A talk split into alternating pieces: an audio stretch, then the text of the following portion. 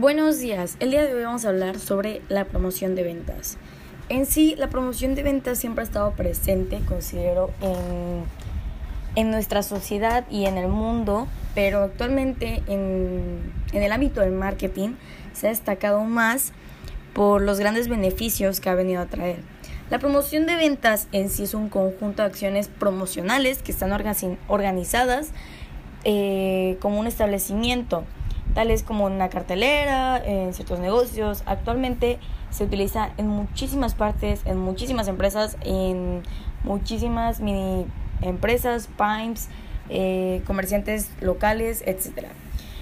El papel de promoción de ventas es que tiene un papel estratégico para incentivar el consumo y que los clientes lleguen a tomar una decisión o una compra más rápida, que sean decisivos al respecto de esto quiero decir que sean decisivos a lo que quieren comprar, que no lo piensen tanto. Por medio de la promoción de ventas lo que nosotros podemos hacer como empresa es que hagamos una persuasión en los consumidores y que ellos estén decididos para comprar nuestro producto.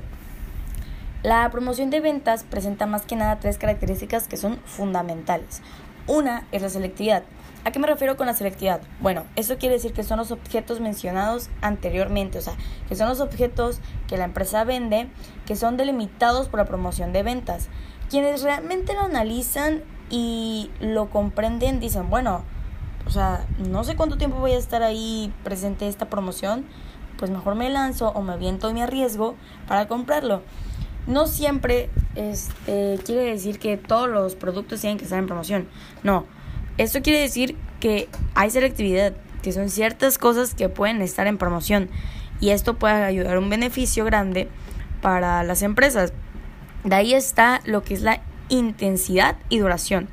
¿A qué me refiero con esto? La intensidad es qué tan grande puede ser esa promoción y la duración qué tanto va a durar. Porque no puede haber una promoción de un litro de leche por 15 pesos durante un año. No, porque eso podrían haber pérdidas dentro de la empresa. Es necesario que seamos, que las empresas sean organizadas y comprensibles en cuánto tiempo va a estar esa, esa promoción con el fin de obtener los resultados esperados. De ahí, por último, y la última característica es los resultados a corto plazo. Ok, cuando una empresa o cualquier comerciante quiere realizar algo nuevo para promocionar su producto en el mercado, por lo general esperan resultados a corto plazo. Esto quiere decir que la promoción de ventas se va a caracterizar por incitar a, los consumidores una respuesta mucho más rápida de lo que tenían esperados mediante la promesa de otorgar una recompensa.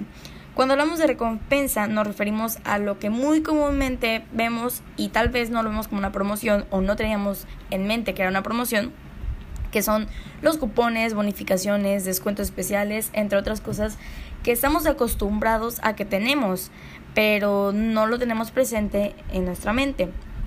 Por lo general los resultados son inmediatos, pero algunas veces son efímeros, por lo cual se tiene que, utilizar generalmente para revertir disminuciones inesperadas en las ventas, responder a una acción de la competencia, porque para esto hay que ser muy conscientes que siempre va a haber una empresa o otros comerciantes que van a estar ahí detrás eh, compitiendo y con, con competitividad y es normal, pero para esto tenemos que pensar y ser más organizados y ser más inteligentes al momento de actuar.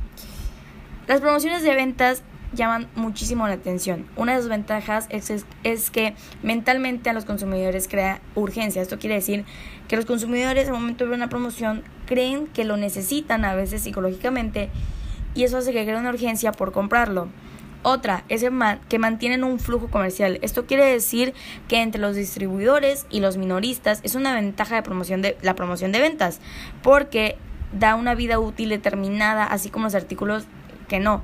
Muy a menudo los proveedores y los distribuidores compran artículos que estén de acuerdo a la frecuencia con lo que acabó una mercancía. Una de las desventajas es que puede haber posibles fallas en la comunicación si no se llegan a expresar bien o no llegan a comunicar bien eh, su tipo de promoción que quieren hacer. Y otra es la sensibilidad del precio. Hay algo que se llama, este, ¿cómo lo podría decir? Que nosotros sepamos lo que el valor. El valor es algo sumamente importante de nuestro producto. Si nosotros sabemos lo que vale nuestro producto, no hay por qué eh, disminuir su valor.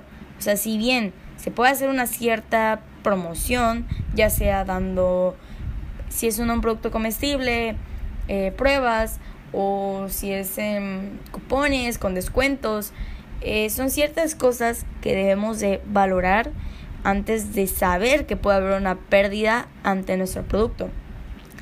En conclusión podemos ver que la promoción de ventas eh, actualmente ha venido a revolucionar en la mercadotecnia que hay posibilidades de hacer y hay herramientas muy buenas que funcionan para que uno como empresa pueda entrar en un buen posicionamiento de mercado siempre y cuando eh, los comerciantes y las empresas sean muy conscientes y analicen bien el tipo de organización, los tipos de promociones que quieren adquirir para poder tener los resultados esperados. Gracias.